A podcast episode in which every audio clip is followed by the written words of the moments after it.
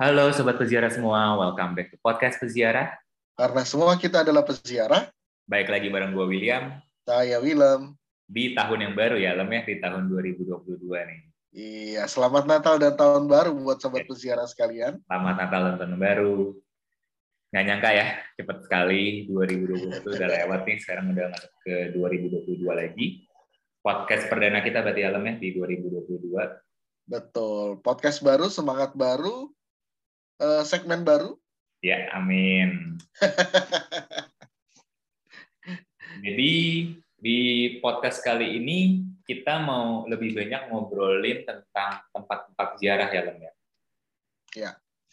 Ya, jadi kayaknya karena namanya adalah peziarah Katolik, kayaknya kurang afdol nih kalau kita nggak juga cerita-cerita atau mungkin nanti akan dengerin cerita orang lain tentang pengalamannya dalam berziarah gitu. Jadi kayak seru ya, supaya mungkin bisa jadi masukan juga nih buat sobat berziarah semua kalau mau berziarah, apakah mungkin di Jakarta, yang tinggal di Jakarta, atau mungkin di luar Jakarta, atau bahkan di luar negeri ya, Lem Nanti kita akan Betul. lebih sering ngobrolin tentang tempat ziarah. Gitu. Dan juga ada satu segmen baru lagi nanti ya, tunggu tanggal mainnya. Kita akan bikin satu segmen baru lagi tentang sesuatu hal nih buat podcast berziarah.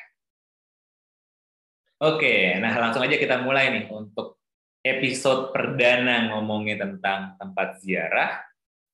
Gue mau nanya lu nih Lem, kan kemarin Desember akhir ya kalau nggak salah lu juga sudah berziarah kembali ya? Desember akhir bukan sih? Uh, Desember akhir atau pertengahan ya? Kira-kira ya, gitulah yang lu ajakin gue tapi gue lagi bekerja. Oke, nah boleh cerita nggak sih Lem, waktu itu lu pergi ke mana dulu nih? Uh, ada dua tempat yang dikunjungi. Hmm. Uh, yang pertama itu Gua Maria Cisantana di Kuningan. Lalu yang kedua itu adalah Taman Doa Regina Rosari di Cirebon. Hmm, Oke, okay, berarti ada di Kuningan dan di Cirebon. Cirebon, iya.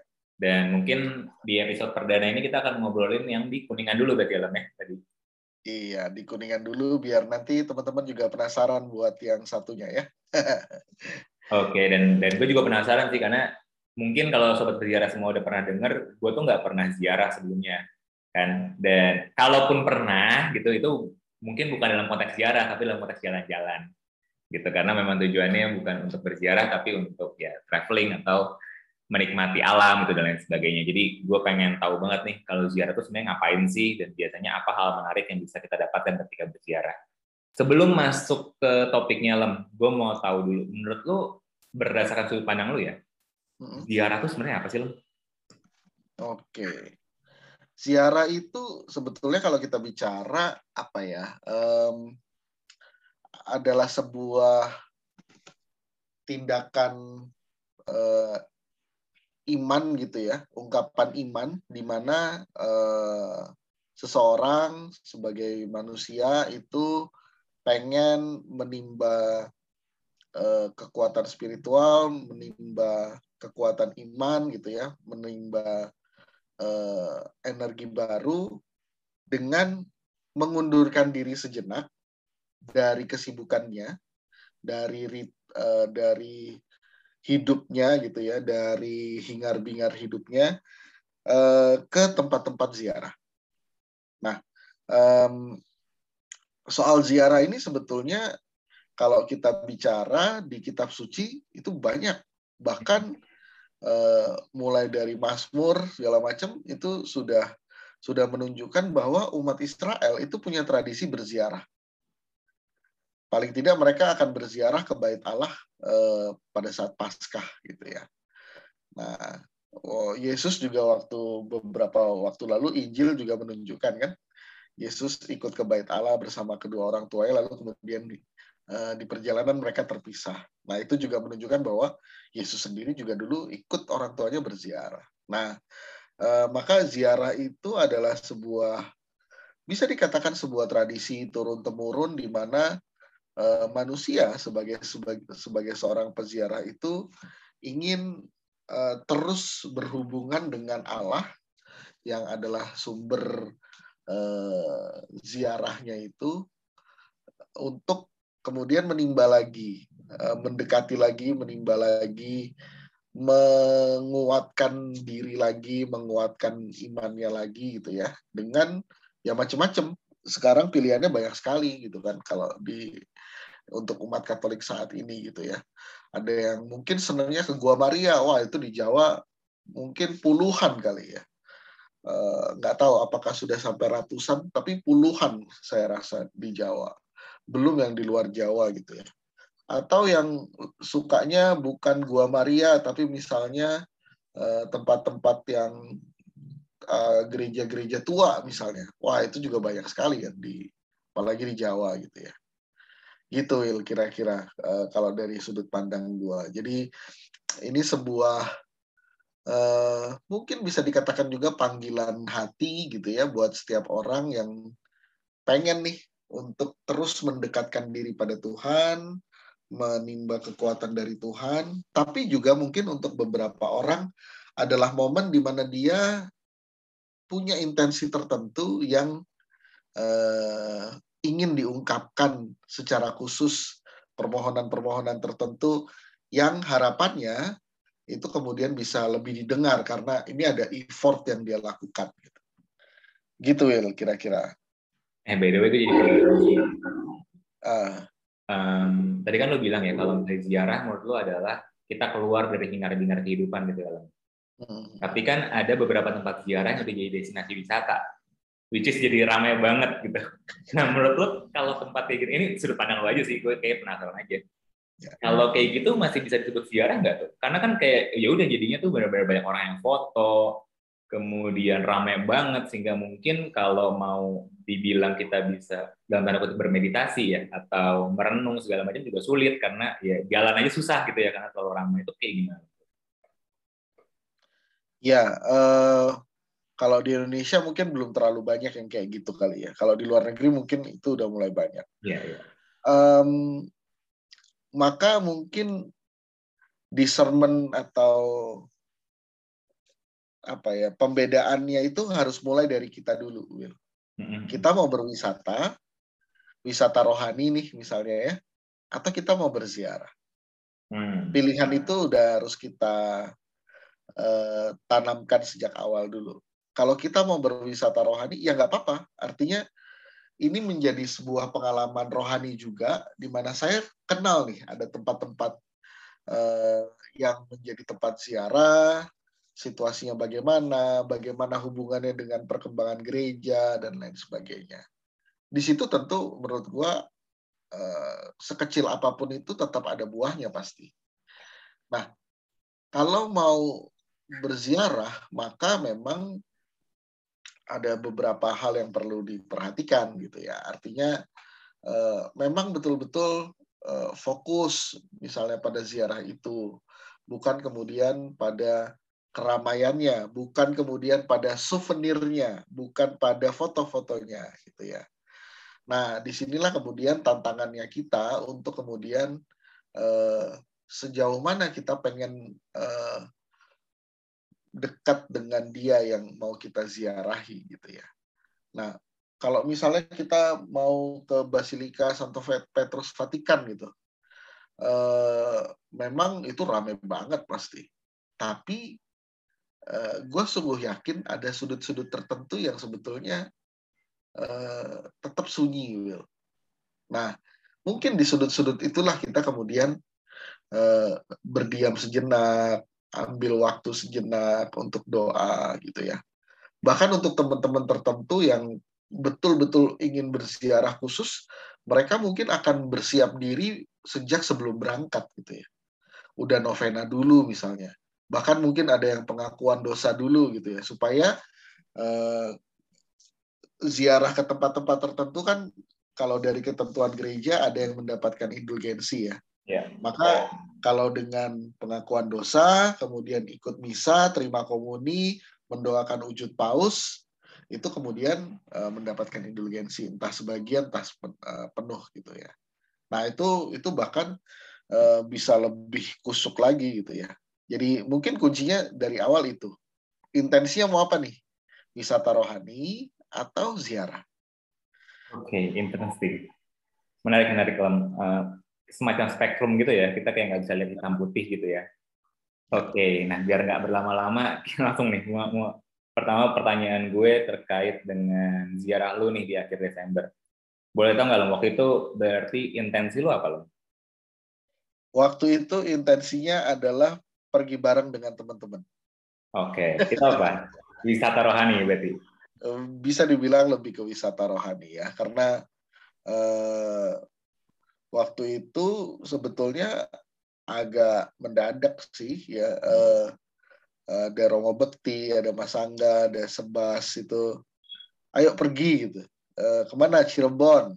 Ya mau ngapain? Ya udah jalan-jalan aja gitu lalu ya kepikiran kedua tempat yang itu ya ya udah gitu uh, lebih kepada uh, pengen ada unsur pengen menyepinya juga artinya kan itu juga me, akhirnya berjarak kan dari dari laptop dari padatnya zoom gitu ya dari padatnya agenda gitu ya uh, tetapi memang tidak sangat murni ziarah ya. Nah, mungkin masih bisa dikatakan wisata rohani lah kira-kira gitu. Iya, iya, iya. Ya, mungkin banyak juga yang belum tahu sebelah siapa, Mas Angga siapa itu by the way adalah pengurus Kom ke eh, KAJ berarti ya? Ya, betul, betul. Sama Rama Bekti juga. Iya, iya. Oke, dan lu ke Cirebon, ke Kuningan, kita akan bahas di Kuningan dulu nih. Gua Maria, Cinsantani. Cisantana. Cinsantana. Oke. Okay. Gue nggak tahu nih Gua Maria itu. Boleh share nggak uh, alasan lo memilih Gua Maria itu apa? Dan mungkin pengalaman lo di sana seperti apa? Um, kalau pilihan itu karena kesepakatan bareng-bareng aja sih. Uh, karena sebelumnya kita udah sempet ke Gua Maria Rangkas Bitung ya, yang lumayan deket. Maka mungkin yang udah agak jauh selain Rangkas Bitung itu adalah uh, Cisantana tadi yang di Kuningan. Uh, jadi mungkin alasannya lebih ke sana. Lalu kemudian juga uh, alasannya karena pertimbangan ya lebih lebih sunyi, lebih hijau gitu ya.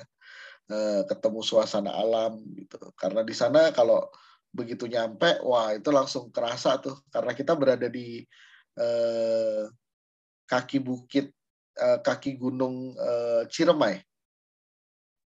Jadi begitu masuk itu udah suasana hijaunya tuh nanti begitu masuk kompleknya ya itu suasana hijaunya udah terasa uh, dengan pepohonan dan lain sebagainya. Uh, sesuatu yang nggak disadari adalah olahraga ternyata Will. Hmm? Olahraga karena nanjaknya lumayan. Eh, jadi kalau teman-teman nanti misalnya suatu saat ke Cisantana ya, eh, teman-teman perlu prepare nih berarti kalau kalau saran dari saya ya. Naiknya ini lumayan, apalagi kalau teman-teman itu mau menempuh rute Jalan Salib. Hmm.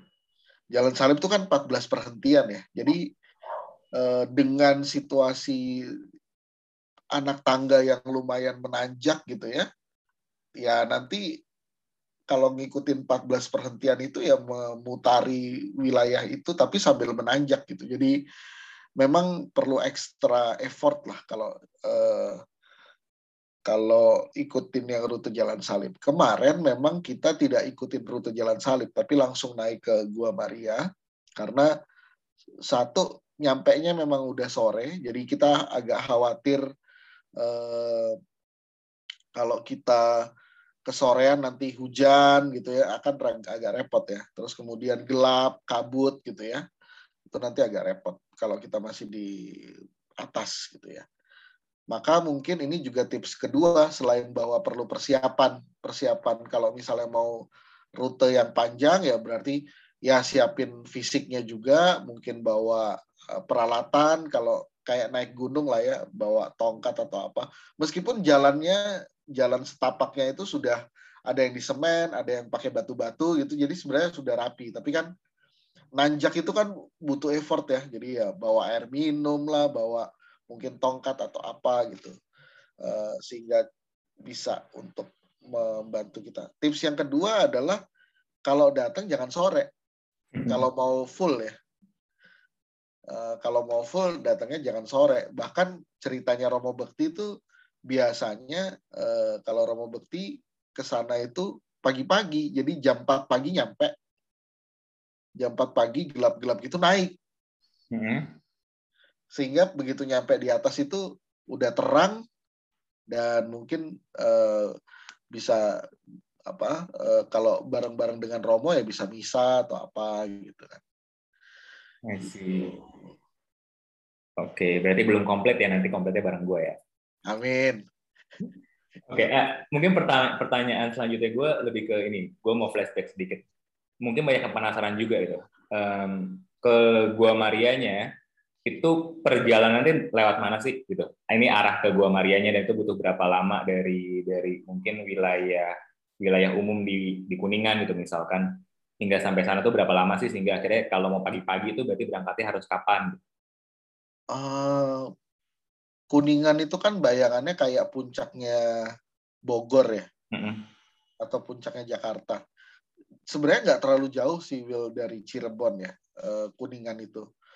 Uh, mungkin dari keluar tol Cirebon itu uh, udah ya paling sebenarnya ya jaraknya cuma puluhan kilo ya mungkin berapa ya 20 20 kilo nah, gitu kira-kira okay. ya. Jadi sebenarnya ya sebenarnya nggak terlalu jauh cuma memang kan jalannya udah bukan tol jadi ya mungkin tidak bisa cepat gitu ya. Nah kemudian nanti um, kalau ngikutin Google Map itu gampang banget. Paling yang dipastikan mungkin uh, Google Map-nya diarahkan ke gerejanya aja, gereja Cigugur ya, gereja paroki Cigugur. Kenapa? Karena kemarin itu kita ngarahin ke Gua Maria, kayaknya Google Map-nya itu ngarahin langsung ke Gua Marianya. Jadi kita harus naik ini ya. Sempat nyasar gitu ke ya. jalan yang kecil gitu. Ya, ya. Ya, ya, ya. Nah, uh, akhirnya kita cari jalan lain, uh, ubah rute, uh, pakai rute uh, paroki Cigugur, terus dari situ naik sedikit, nah udah tuh dapat tuh uh, area pintu masuknya kan ada parkiran segala macam itu sudah ada tuh parkiran, terus ya biasa di dekat parkiran selalu ada pusat oleh-oleh gitu kan, gitu ya. Uh, jadi sebenarnya nggak terlalu jauh dari Cirebon itu yang pertama, kedua uh, jalan menuju ke pintu masuknya itu juga jalanannya sudah lumayan mulus, jadi jangan khawatir teman-teman. Terus nanti begitu nyampe di parkiran ya kita bisa langsung masuk ke areanya itu, eh, tidak ada tarif masuk, dan itu juga kayaknya buka 24 jam ya sebetulnya ya. Hmm. Kalau nggak salah, eh, gua ini ya. Karena ya ada yang bisa datang jam 3 pagi, jam 4 pagi kan berarti kan lumayan ini ya. Um, lalu buat teman-teman yang juga mungkin tertarik sebetulnya uh, gereja paroki Cigugur itu bisa menjadi sebuah tempat ziarah lain. Hmm. Yang ini sebetulnya terkait dengan sejarah di mana uh, beberapa uh, lumayan banyak penduduk asli sana kemudian yang tadinya menganut kepercayaan lain menjadi Katolik. Gitu. Jadi ini hmm. Oke, nama lainnya Paroki Kristus Raja ya berarti ya. Oke guys, by the way sorry tadi ada gangguan sinyal. Lanjut lah, kenapa uh, parokinya juga menarik, gereja Cigugur juga menarik lah. Iya, jadi uh, seperti yang mungkin tadi sempat dimention sedikit, jadi uh, di daerah itu uh, beberapa waktu lalu gitu ya, udah agak lama, memang ada penduduk setempat yang awalnya memiliki kepercayaan lain, kemudian uh, ramai-ramai jadi Katolik gitu ya. Jadi uh, itu kenapa kemudian gereja Cigugur ini bisa jadi sebuah tempat ziarah juga yang lokasinya tidak jauh dari uh, pintu masuk yang Gua Maria ini. Bahkan yang menarik sebetulnya uh, di gereja Cigugur itu ada sebuah salib yang sebetulnya salib yang pernah terbakar, Will. Hmm. Karena nggak uh, tahu, gue mungkin salah ingat atau gimana, gerejanya pernah dibakar. Dibakar dibakar atau terbakar itu uh, nggak terlalu jelas ya. Uh, tapi kemudian ya oleh umat kemudian salib itu tetap disimpan dan bahkan ditaruh di depan gitu ya. Itu salah satu keunikan gereja Cigugur. I see, I see. Gitu. Lalu kemudian gua dari hmm? Gua Marianya juga punya keunikan sendiri loh. Oke, okay, sebelum itu gue mau nanya dulu nih. Dari sana, lu kan berarti tadi bilang ya, nanjaknya lumayan Yes. Berapa jauh loh? Kalau kemarin kami langsung ke Gua Maria itu mungkin setengah jam ya. Setengah jam, hampir setengah jam naik. Itu juga istirahat dulu gitu ya. Karena sebetulnya sama sekali nggak nyangka medannya kayak gitu. Uh, jadi istilahnya kemarin pergi tanpa briefing ya. Nekat ya. Iya, eh, nggak uh, tahu Medan juga nggak koordinasi apa-apa, udah pakai aja apa yang udah. Untungnya pakai uh, perlengkapan yang ya sendal atau ini yang enak lah, yang nyaman lah, bukan sesuatu yang uh, bukan yang kayak pakai pantofel gitu kan, wah itu udah nggak kebayang tuh. Untungnya pakai uh, perlengkapan yang lumayan menunjang untuk jalan. Jadi okay. ya, tapi di sana cuaca enak ya, berarti ya, karena di atas. Uh, enak ya. Jadi bahkan kalau dari area Gua Maria itu ada satu spot di mana kita bisa melihat ke bawah gitu ya, hmm. ke arah nggak tahu apakah itu kota Cirebon kah atau bagian lain dari Kuningan, tapi wah keren tuh ngelihat uh, bagian bawahnya ya uh, Gua Maria itu. Nah, Gua Maria ini sebetulnya selain Gua Maria dan alur Jalan Salib, dia ada tiga tempat lain, Will hmm. di dalam kompleks itu ya. Pertama ada namanya Taman Getsemani. Hmm. Itu di paling bawah eh, sebelum naik itu ibaratnya ya kita tahu Taman Getsemani tempat Yesus berdoa ya eh, sebelum kemudian ditangkap. Nah ini juga bisa jadi tempat doa sebelum kemudian mau ngikutin jalan salib. Hmm. Gitu. Gitu ya. Lalu di atas, eh, di dekat Gua Maria, nggak jauh, itu ada dua kapel. Jadi kalau eh, mau mungkin misa atau mau ibadat gitu ya, bisa minta izin untuk menggunakan kapel itu. Yang satu namanya Kapel Kebangkitan, yang satu lagi namanya Kapel Hati Kudus Yesus. Gitu. Menarik ya. Berarti bisa seharian ya sebenarnya kalau misalkan ziarah di sana berarti. Ya? Betul, betul, betul. Kalau mau ngikutin rute jalan salib dan lain sebagainya itu bisa seharian. Oke. Nah, kita masuk ke Gua Maria nya. Tadi kan lu bilang ada yang menarik nih di Gua Maria ketika lu sampai gitu. Ya. Apa tuh yang menarik? Yes. Ya, biasanya sebuah Gua Maria itu akan diresmikan atau di apa diresmikan oleh uskup setempat atau pastor setempat gitu ya. Tapi ini yang menarik uh, Gua Maria Cisantana ini adalah sebuah Gua Maria, gua tidak mengatakan satu-satunya ya, tapi sebuah Gua Maria yang diresmikan oleh seorang kardinal dari luar Indonesia. Hmm. Dari mana? Uh, kardinal ini adalah Eh, seseorang berkebangsaan Slovakia. Uh, namanya Yosef Kardinal Tomko. Nah ini menarik, kenapa kemudian dia yang meresmikan Gua Maria ini?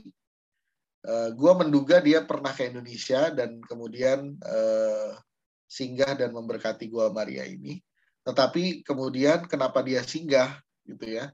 Karena dia pernah menjadi uh, prefek atau presiden dari um, kongregasi untuk uh, propaganda fide ya atau pewartaan penginjilan bangsa-bangsa atau pewartaan terhadap bangsa-bangsa.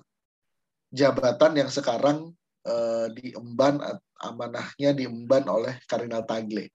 Mm-hmm. Gitu. Uh, karena memang kan gereja-gereja Katolik yang berada di Asia, di Afrika itu berada di dalam pantauannya uh, kongregasi propaganda fide ini gitu. Nah, jadi mungkin dia lagi berkunjung kemudian uh, diminta untuk memberkati. Jadi itu salah satu keunikannya Gua Maria Cisantana ini. Oke, okay. dan di Gua Marianya ada yang menarik? Yang mungkin bisa lebih um, ya karena kita ini podcast ya, jadi nggak bisa ada video. mungkin lo bisa share ambience-nya kayak gimana gitu. Iya, um, yang kedua mungkin juga Gua Marianya cukup alami. Hmm. Uh, mungkin tidak sangat 100% alami seperti misalnya di Gua Maria Tritis gitu ya yang memang berada di dalam gua. Tapi ini uh, memang dari batu-batuan alam tetapi yang menurut gua membuatnya menjadi semakin alami itu dia sudah ini ya apa ya kalau kita lihat itu sudah banyak lumutnya gitu ya. Hmm uh, ini ini bukan bukan gua mengatakan oh ini gua Marianya nggak dibersihin nggak tapi maksudnya memang udah sangat alami gitu ya dan yeah. itu malah malah jadi apa ya nambah suasananya itu semakin ya semakin alam lah semakin bernuansa alam hmm. ditambah lagi uh, patung Bunda Marianya itu warnanya putih jadi kontras banget gitu ya Eh, begitu datang langsung kelihatan tuh patung Bunda Maria. Gitu. Oke kayak berasa menyatu dengan alam berarti ya lebih harmonis. Betul. Karena masih sangat alami betul gitu. betul nah sih ada nggak hal-hal menarik lainnya yang belum lu share Uh, apa ya? Kayaknya udah itu aja. Ya yang yang mungkin juga teman-teman biasanya kan kalau ke gua Maria identik dengan air ya. Hmm. Uh, kalau teman-teman mau ngambil di sana juga ada ada tempatnya, jadi bisa bisa juga ngambil. Uh, kalau mau berdoa menggunakan lilin juga sudah disediakan, jadi uh, aman lah semuanya. Hmm. Nah mungkin pertanyaan terakhir gue loh. Yes. Setelah lu ke Gua Maria ada tempat atau destinasi menarik lain di Kuningan yang kemudian lu kunjungi atau makanan enak yang kemudian lu coba? uh, tergantung nih kita penggemar kuliner atau penggemar sejarah atau penggemar uh, budaya. Ya, ya. Itu, itu ada banyak tuh. Uh, Kuningan itu kalau teman-teman yang menggemari sejarah adalah tempat di mana dulu pernah dilakukan perjanjian antara Belanda dengan Indonesia yang pertama kali. Perundingan Linggarjati. Hmm. hmm.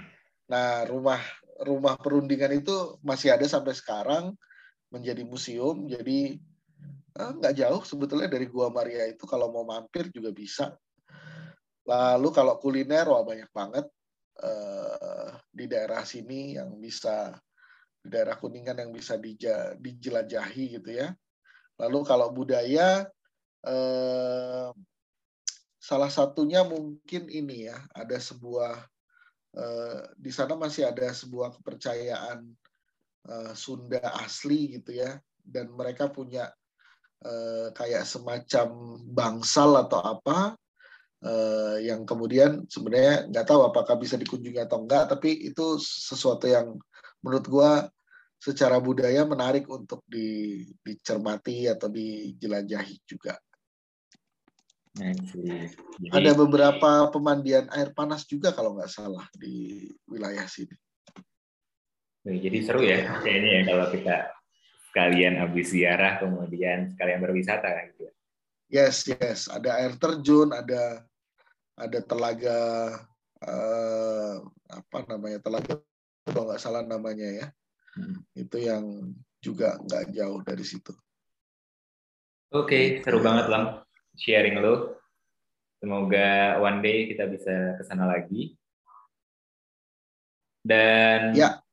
Oh iya, sobat peziarah semua, uh, peziarah juga punya rencana ya, Lam ya. Jadi mulai di bulan Februari 2022, kita rencana setiap sebulan sekali lah kita coba ziarah, tapi mungkin masih di circle Jakarta dulu kali ya, Lam ya. Gitu. Jadi yes, kita pengen ngajak juga nih sobat peziarah yang mungkin tertarik dan tinggal di Jakarta, mau juga nyambi ziarah, nyambi juga belajar ya tentang sejarahnya, tentang Eh, hal-hal uh, menarik yang kemudian akan kita kunjungi tempat ziarah tersebut gitu. Jadi nanti akan kita post juga di Instagramnya peziarah Katolik terkait dengan kira-kira nih di bulan Februari, Maret, April dan seterusnya kita akan ke mana aja dan juga gimana nih caranya teman-teman kalau mau join untuk kita bareng-bareng menziarahi tempat-tempat ziarah yang menarik di Jakarta dan ini free ya. Jadi kayak kita seru-seruan aja bareng-bareng, kita belajar bareng-bareng untuk semakin memperkuat iman terkait dengan ajaran dan juga sejarah ya gereja Katolik, ya. utamanya di wilayah Jakarta berarti alamnya. Who nanti kita mungkin keluar Jakarta segala macam ya nggak tahu nanti mungkin kalau teman-teman juga ada masukan boleh banget untuk DM di Instagram Peziarah Katolik. Oke, okay, itu aja. Berarti sharingnya thank you banget loh untuk sama-sama berbagi, eh, tempat berbaginya ya cerita yang sudah lo sampaikan. Kalau ya. gitu Gue William. Saya Willem. See you in the next episode Sobat Sejarah semua. Bye-bye.